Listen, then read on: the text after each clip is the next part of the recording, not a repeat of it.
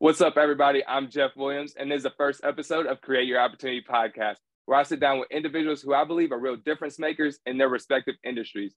During these interviews, we'll dive into my guests' journey, learn what keeps them motivated, and break down how they really created opportunities for themselves, and hopefully give you, the viewers, the opportunity, the motivation, and the blueprint to create your own. My first guest is rapper, actor, TV host, and sneaker influencer Jacques Slade, aka Kustos. Jacques has over 1.6 million followers across all different platforms, generating two, over 214 million views on just YouTube alone. He's interviewed everyone from the late Kobe Bryant to one of the greats in Kevin Durant, and he's even been interviewed, or he's even been invited to Michael Jordan's house. Thank you for coming to my house for this interview, virtually, and joining me for this. Kustos, Jacques Slade, thank you for joining me. How are you doing today? I'm doing good, Jeff, man. Thank you for having me on the show, man. This is pretty exciting. I love this. Thank you for making me the first guest too. I feel I feel a certain kind of way about that. I'm gonna be honest.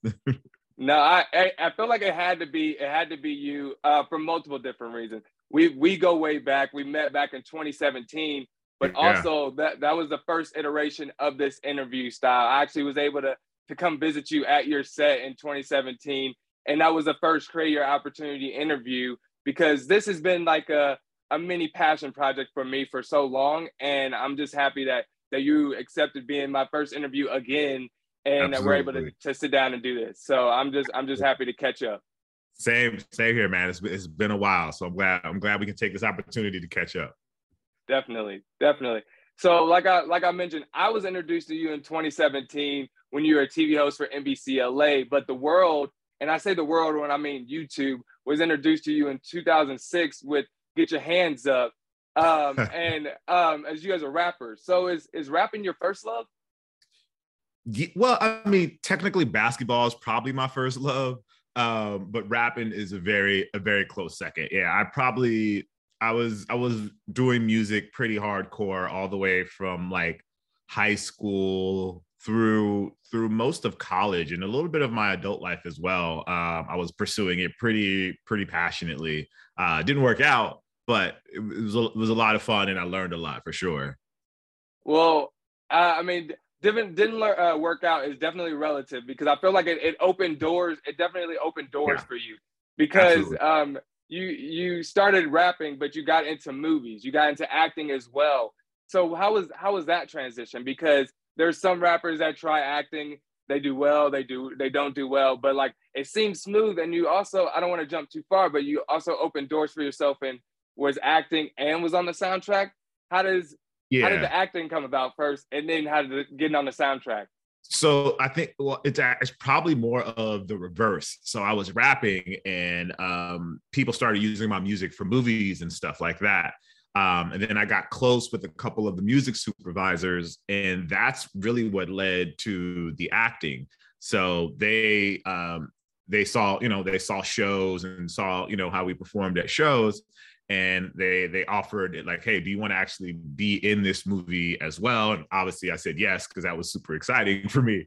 Um, and so that's kind of how how how that really happened. So i think the first instance the first instance was a movie called drillbit taylor. I wasn't actually in the movie but they brought me on set to help coach the actors how to rap.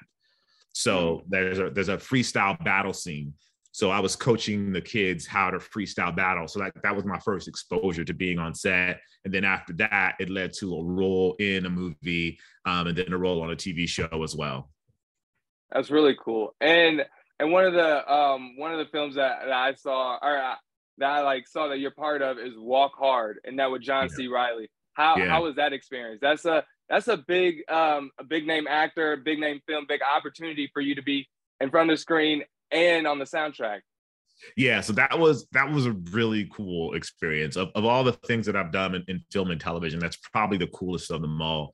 Um, so John C. Reilly played a, a, like an old school singer from back in the day, and then I played a rapper that samples his song and, and flips it into something else.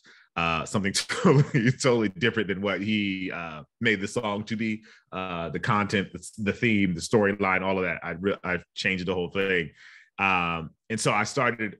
I started out with just writing the song because they were going to have uh, I wasn't going to play the role of the rapper originally. I was just going to write the song and it was going to be on the soundtrack and they were going to use the song in the movie.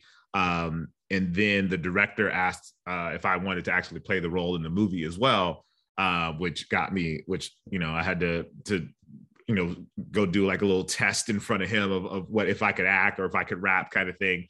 And that worked out and then that ended up getting me a little a little small piece of that movie a little little piece of that movie. And it's probably probably the biggest thing i think that i've done as far as the the music and rap world goes and acting and film and television and it's, it's really fun i got to meet john c Reilly, super cool dude super chill like we went like he talked through some of the lyrics of the song with me so it was pretty dope it was amazing that's a real, that sounds like a really dope experience and yeah, for sure. you, you, you kind of touched on it, and I was gonna ask. Uh, you've done so many different soundtracks for so many different projects, from TV to film.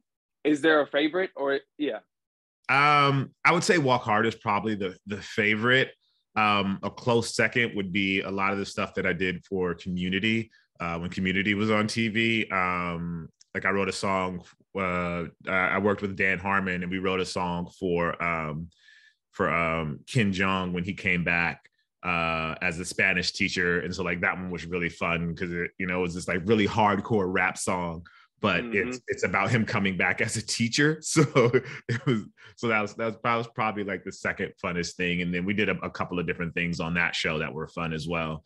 Um, but Walk Hard would probably be the favorite of them all. That's what's up. And to I want to ask this question for for people that might want to get into this industry that that love music, that that love film how did you I, you kind of talked about it, but like how do people get into that process? Do do they have to like create music and then be found? Is there a process of like applying to to be on a soundtrack? Like how does that process start?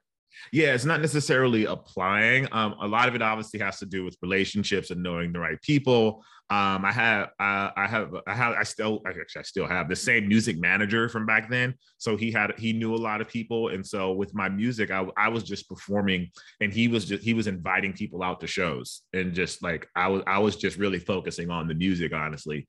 And he was inviting people out to shows, getting people to come see me, um, getting the album into people's hands, getting people to listen to the album.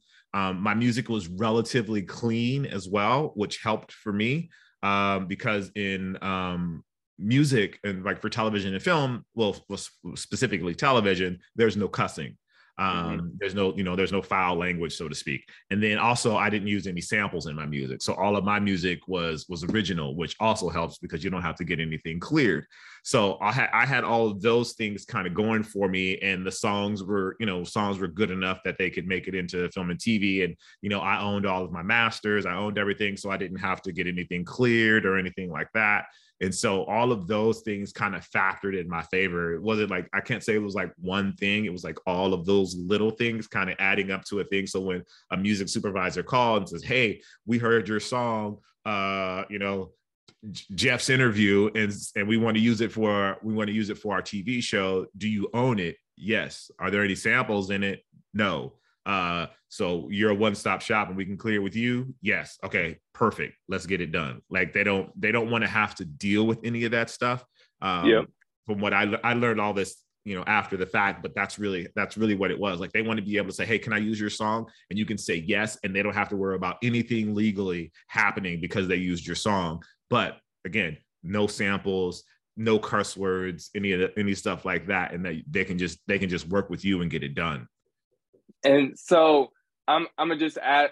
This might be a naive question. If it's no samples, no cussing, you wrote you wrote all your songs in. Is that is that a correct assumption? Yeah, like I wrote all my songs. I didn't produce all of them, but I, yeah. I but I owned but I owned all of them. So yeah. that once you know it was cleared, I paid the producer and stuff like that. So I still got it cleared. So it, yeah, I wrote I wrote all of the lyrics on the song. That, yeah. So yeah, so like you being a, a creative and writing your songs and and kind of um, creating songs for yourself or for your audience, how is it? How is it creating songs going from creating songs for yourself to creating songs for a movie or for a show specifically? Is it less creative or is it more creative? And and I say this question because I, I watched an interview with Wiz Khalifa not too long ago, and he was talking about the the song that he did for um, um, Fast and the Furious, mm-hmm. and it was it was like he was given words, key words, key like um um parts of the movie and everything.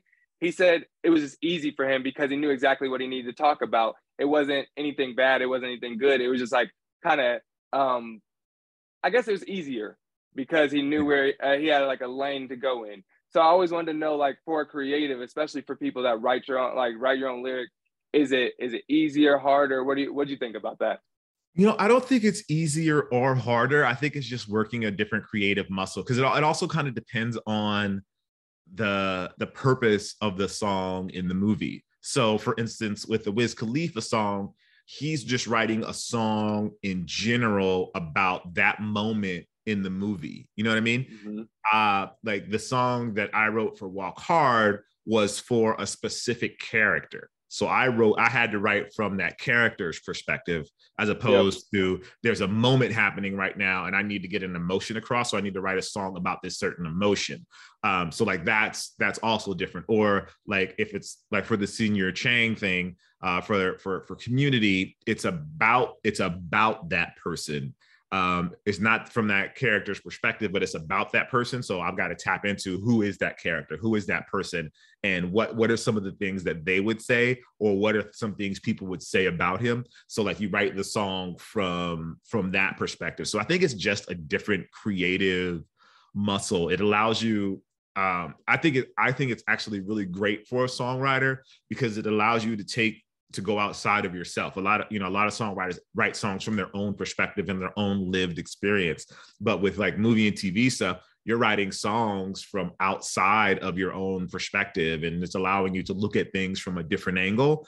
And really i would say it pushes you to think differently and that that all will you know go back into your own music when you're writing music and writing songs and thinking about different perspectives. So i don't want to say it's easier or it's harder but it's just exercising a different muscle than you usually do which is which is kind of cool because you, you can tell stories in a different way especially if you're just like if you're really a creative telling stories in a different way and seeing things from a different angle helps you as a creative in general yeah, yeah i mean that that sounds really cool and just being able to like tap into different aspects of your creativity yeah. being able to showcase different aspects of your creativity because at the end of the day when people see like, oh, Jacques can do this, he can act, he can write, he can produce, he can literally um, make all these different shows and formats that he can that that you see on his social media.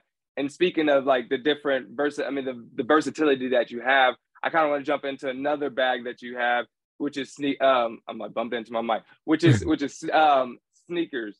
Yeah. Like um, a lot of people know you for for sneakers, for for um, reviewing them, for interviewing people around the culture, for being around the culture, for just being in the culture of sneaker, yeah. um, like yeah. the sneaker world. And first, like, how did that come about? Because I saw like your first unboxing on on YouTube, and I want to say your first unboxing uh, around August of 2012. But like before that, you were doing it for um, on TV, right? You were doing it for other like was it Sports Nation? So so no, I was doing it on. I've been doing it on YouTube since 2009, I think. Okay. Uh, well, so I was I working do more for, research. No, no, no. It's great. No, no. You're you're good though. Found that first unboxing. Uh, I was doing it for a website called Kicks on Fire. So they um back then, not a lot of people were doing sneaker content, and this was like while I was still acting and, and doing stuff like that. So I wanted to kind of kind of just continue to keep myself on camera and just to stay fresh and be able to do all of those things. And so i started making those videos as a response to like i wasn't getting auditions and i wasn't working as much in that in that field. So i started creating videos there about sneakers um, as a way to kind of just bring that sort of perspective to the world of sneakers because at the time uh, it was there but it wasn't as prominent as it is now. Yeah. I mean i feel like the sneaker culture has it's like slowly growing. People say it's a niche, but like there's TV shows about it, there's movies about it now. So yeah. like it's very it's very well integrated in, in the everyday world now. And yeah. from from just wanting to be um, seen on camera more, so just using using that as a platform to to being invited to Michael Jordan's house and playing basketball on his court. How does how does that transition happen? And then what was that what was that experience like? Um, a, a, lot of it came from uh, because I was one of the first to really stand out in the world of sneakers that was doing YouTube and stuff like that. so that put me that put me in a place where a lot of sneaker brands wanted to um wanted to work with me. So, because you know not a lot of people were doing youtube. I shouldn't say i keep saying not a lot there were a lot of people doing content but i was one of the few that stood out in that arena um, and so that that elevated me so that sneaker brands um, wanted to work with me and and wanted to to tap into my voice with the way that they tell stories and the way that i tell stories. That's really cool. And and i've seen you've interviewed so many different people talk about so many different pairs of shoes. I've probably asked you this uh like casually, but I, I want to ask you this on on here. What is what is the rare shoe that you either seen or that you own? How about this? What's the rare shoe that you own? I, I like that. What's the rarest shoe that you own? Um, the rarest shoe that I own. That's a great question. Like I have, I have a few like one of one custom shoes that were made for like movie projects or for like a a a brand did a project and they have like a one and they made like a one shoe they wanted me to review or something like that. But I, I think the most probably the the rarest one I have is a pair of signed Kobe's um, from I believe 2013 or 2014. I have a, a, a, pair of signed Kobe's. That's probably the rarest shoe that I have. That one, and then I have another. I have a running shoe uh, that was signed by Eliud Kipchoge who mm. is uh, he's the only man who uh, ran a marathon in faster than two hours. Um, so I have a pair signed by him as well. Um, he signed him. I met him. I met him the day before I ran my marathon, and he signed a pair of shoes for me.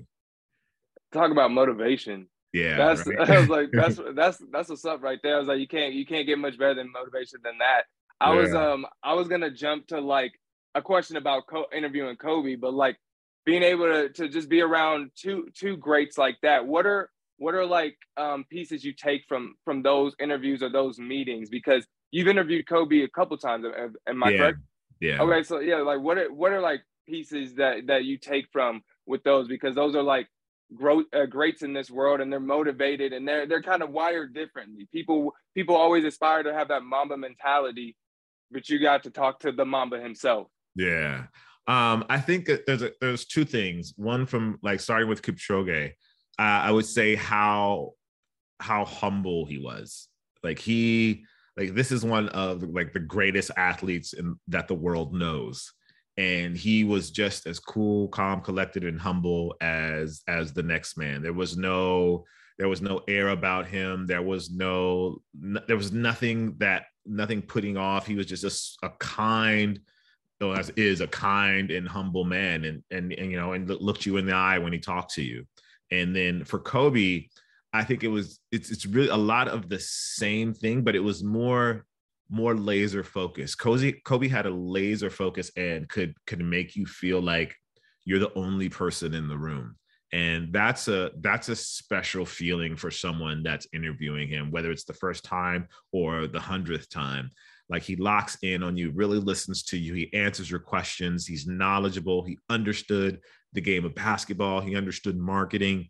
He he was he was very unique in this space uh, when it comes to interviewing. I don't think I've interviewed anyone that was quite as aware, that was quite as honest, that was quite as understanding as as Kobe was.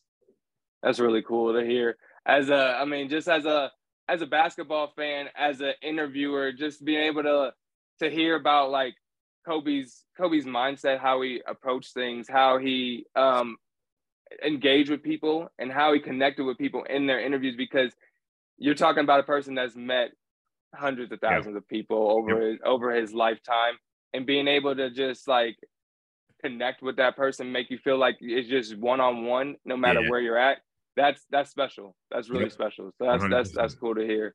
And um, just before before we transition off the um the sneaker world, because I I there's a there's a lot there's a lot when it comes to Jacques Slade. I I want to ask you a question that that I ask um a lot of sneakerheads because um sometimes you you see people with a lot of shoes but they don't wear them. Sometimes mm-hmm. you see a lot of people with shoes and they actually wear them. Are you a sneakerhead that that wears your shoes? Are you one that like here here my my shoes you see them in the case oh, now leave no, them no. in the case um i'm i'm a i'm a bit of a mix. While i while i will say i've worn most of my shoes um, a lot of them have only been worn a couple times or once or maybe you know maybe once or two or three times. Um, and then there's i guess and there's actually some i have i have that i haven't worn at all. So i, I i'm an advocate for wearing your shoes but i i, I have so many um, that it, it's hard to wear all of them um, you know big big first world problems but uh, but I think most of that is because just like anybody else, you find a pair of shoes that you really like and you wear that pair all the time. And that's kind of where I am. I have, you know, probably I'll say like 10 pairs that I that I rotate through pretty frequently um, and so I often forget, not forget, but I often don't think about the other ones that I have, like, oh, I should wear these today because I already know this is going to work with my outfit. So I was like, I don't, I don't go back in the archives as much as I should. Like, oh, what about these? I should have wore those today. Like, you know, so I, I would say I'm, I'm in the middle. I'm in the middle of the wear them and and the and the collector phase. I'm somewhere in the middle of that. That's what's up. And then just just hearing that um, the most normal, no, most normal things. Like, you know what? I like these shoes. I'm gonna wear them continuously. I might have however many shoes over here, but these are my shoes. Yeah. I was like, I, I totally, I totally get that. And um, talking about shoes, I feel like you transitioned to our, our next, your our I was gonna say our next topic, but like your next venture. But you've been playing golf for so long, and yeah. and as a viewer, seeing you jump into the PGA tour and like commentating that, working with the PGA, I was I was gonna say I was surprised, but then when I saw your integration with the shoes and how they're like how there's like Jordan golf shoes and everything, I'm like, this is such a smooth transition. This is so smart. Like, why? I mean, it just made so much sense. So, like, first off, like, how was how did you get into golf, and then how did you um, make that transition to to for your content? So I actually got in golf through sneakers. So um, back in 2013 is when I started playing golf pretty regularly, and um, I, I, I got the the TW13s, which is Tiger Woods shoe. This is when they they I guess the second phase of Tiger Woods' shoe, signature shoe career, um, and probably the most popular of the Tiger Woods shoe career.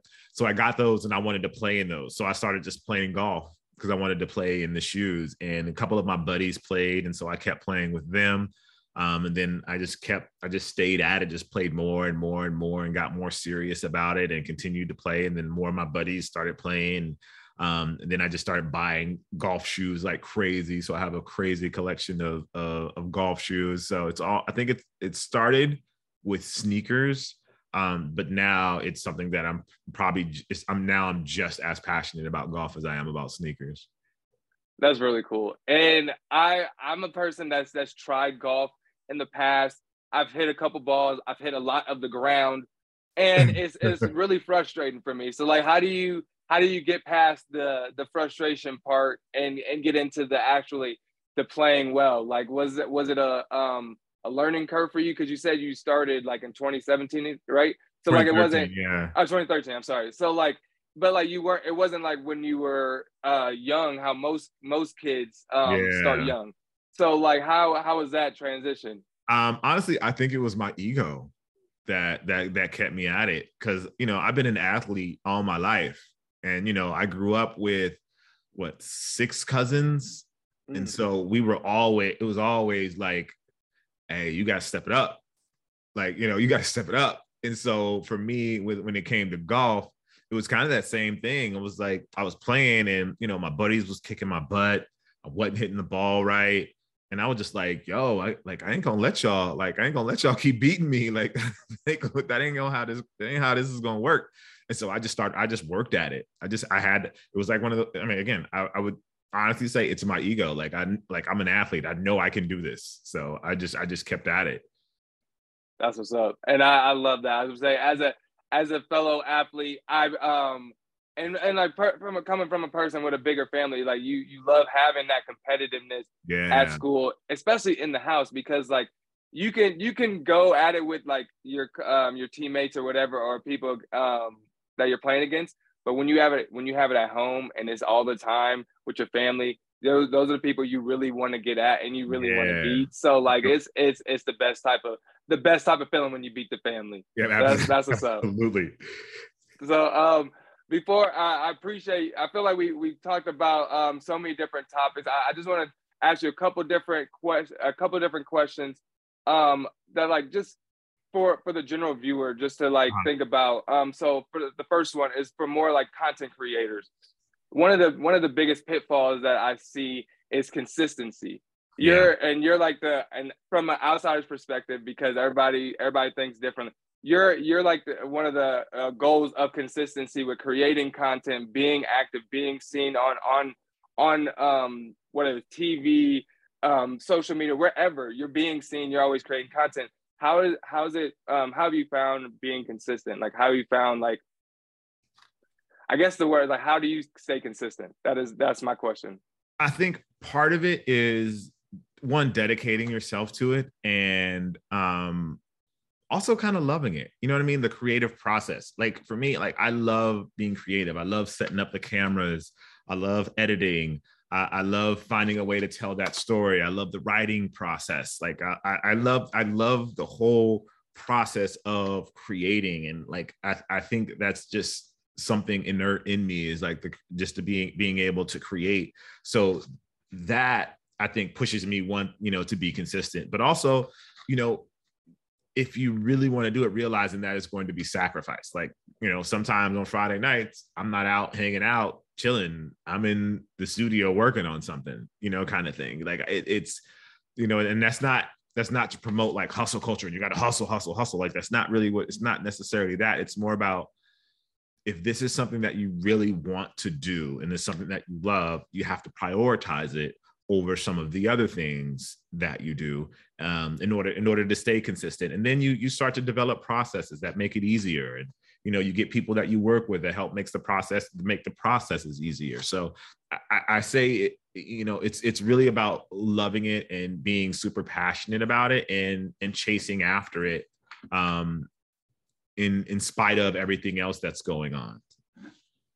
No i love that. And i and I'm gonna take that like for for myself because I I I I, I love like turning on the cameras and putting on the mic, like putting up the mic and and doing this. But there's there's times where I'm like, okay, I'm not I'm not the the I just need to I just need to make sure I, I love the process and remember the process because sometimes I, I just get caught up. But I, I, I love that and I'm gonna make sure I clip that off for people because there's a lot of people I talk to that either get caught up in the uh, get caught up with consistency. They think it's just too big, but it's like you just focus on the process, focus on the things that you love, and um, just just do that every day. Yeah, so I, I'm, I really I really like that. Yeah, like the work the work is the reward. Like c- consider the work as the reward as opposed to what comes out comes what after you push the product out. Consider the work as the reward. That's really dope. That's really dope. And another another question I have, just as like a general advice, what do you have advice for up and coming artists that want to like create their opportunity? Because I feel like you're you're the embodiment of creating your opportunity. When when it wasn't rapping it was acting. When it wasn't acting it was sneakers and now golf. So it's like what um is there any type of advice that you might just have? Yeah i think the most compelling thing that any artist can do is to be themselves and have their own perspective. Like you don't like i think we all start out um mimicking those that we like and those that we love but you eventually have to tune that tune that art to where it's yours and it's your your perspective and people understand your perspective because that um, is what people relate with the most. We're all we're all the same um, but we're all different and those differences are what make us special which makes in, in, in each individual special so find those differences, find out those things that make make us different, whether it's your story, your backstory, the way you look at things, the way you see things, all of those things change your perspective. And then also you have to make sure you love the work. Like it can't be about, oh, I want to be famous or I want to make a lot of money. Because to be frank, when you start out, no one cares and that's just that's just the reality of it. And that's not trying to be mean. That's not trying to be you know anything like that. But no one cares at first. And you have to make them care. And the way you make them care is by being yourself and showing what you can add to the conversation. That's great. That's a great piece. And i and i yeah as i say i appreciate that. You you giving us great antidotes today. So um so and one one last question before we do our rapid uh rapid fire this or that um, what does 2023 look like for Jacques Slade? What what can we expect from you? Um, I would say a lot more, a lot more content. I kind of slowed down a little bit in 22. Um, so I think in 20 in 23, I'm going to be focused a little more on creating content. Um, I won't, I'll be doing more stuff with the PGA tour. So I'm excited about that, kind of sharing that. And then I have a couple of projects that I'm working on that I really hope come into fruition this year. Um, because I mean, I still, I, I want to do more, you know what I mean? Like this has been great, obviously, and I'm, I'm thankful and I am tremendously blessed by what I've been able to do so far but I also also want to continue to push the envelope and and and do more and and spread my wings a little more. I want to I want to write a sitcom. I want to I want to write a movie. I want to be in a movie. I want to be on a sitcom.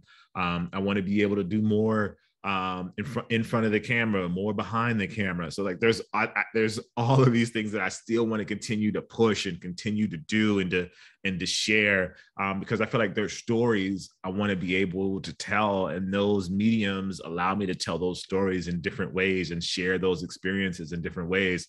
So I'm definitely pushing for that to be a bigger part of 2023. Well, I, can't wait to see it. I can't wait to see you in the writers' room on set and then supporting you when you're when you're in those movies. So thank you. We're gonna we're, we're gonna speak into fruition. I love that. Um, and then lastly, uh, we're gonna play our rapid fire this or that sneaker edition, where we're gonna I'm gonna ask you um, who you think has a bigger sneaker collection. Okay. there's either gonna be a mix of rappers or actors, and we're just gonna go rapid fire. Okay. So the first one, DJ Khaled or Chris Brown? Oh gosh. Oh gosh. That oh gosh. Um, I'm gonna go with Chris Brown. I hope Khaled don't get mad, but Chris Brown. Chris Brown, yeah, I'm gonna go with Chris Brown. Yeah. That's what's up. John Mayer or Mark Wahlberg?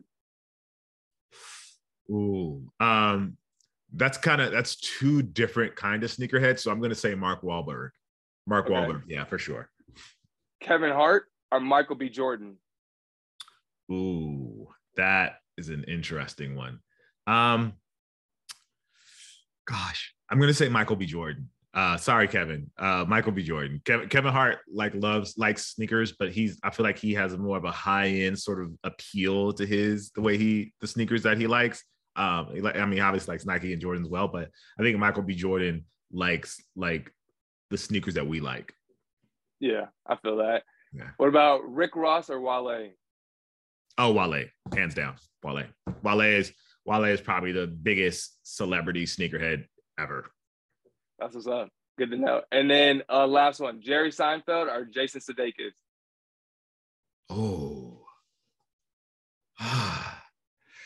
that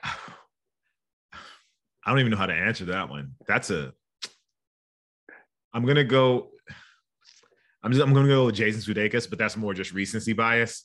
Um, so just because uh, you know I watch I'm watching this TV show, so I'm gonna say Jason Sudeikis just because of recency bias. But Jerry Jerry had quite the catalog, but Jason Sudeikis probably, yeah.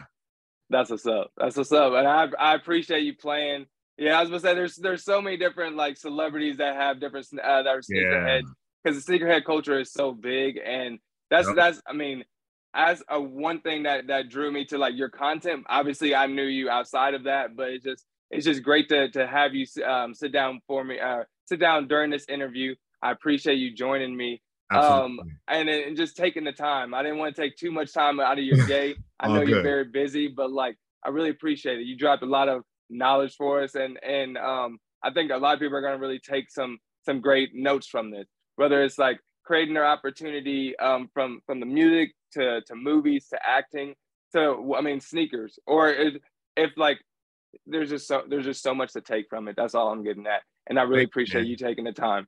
Thank you, man. Um, so, I appreciate you taking the time today. You know, uh, you know, your time is just as valuable as mine. Um, and I know you be on your TikTok game, so I know I'm, I'm, I'm, taking away from your TikTok time. So I appreciate I appreciate you taking the time to to do this interview today. Um, man, I love it. I love it. I appreciate it. And uh, before we leave, where where can people find you if they don't already know? Uh, I'm all, all over the internet. So uh, Kustoo, K U S T O O, everywhere from TikTok to Snapchat to Bumble to Grindr, Kustoo everywhere. LinkedIn, all those places. Just search Kustoo, K U S T O O. That's where you find me. Perfect. Yeah, that's you guys heard it right there. You guys can follow him at Kustoo. And I appreciate you guys joining, and we'll be back for the next episode. Have a good one.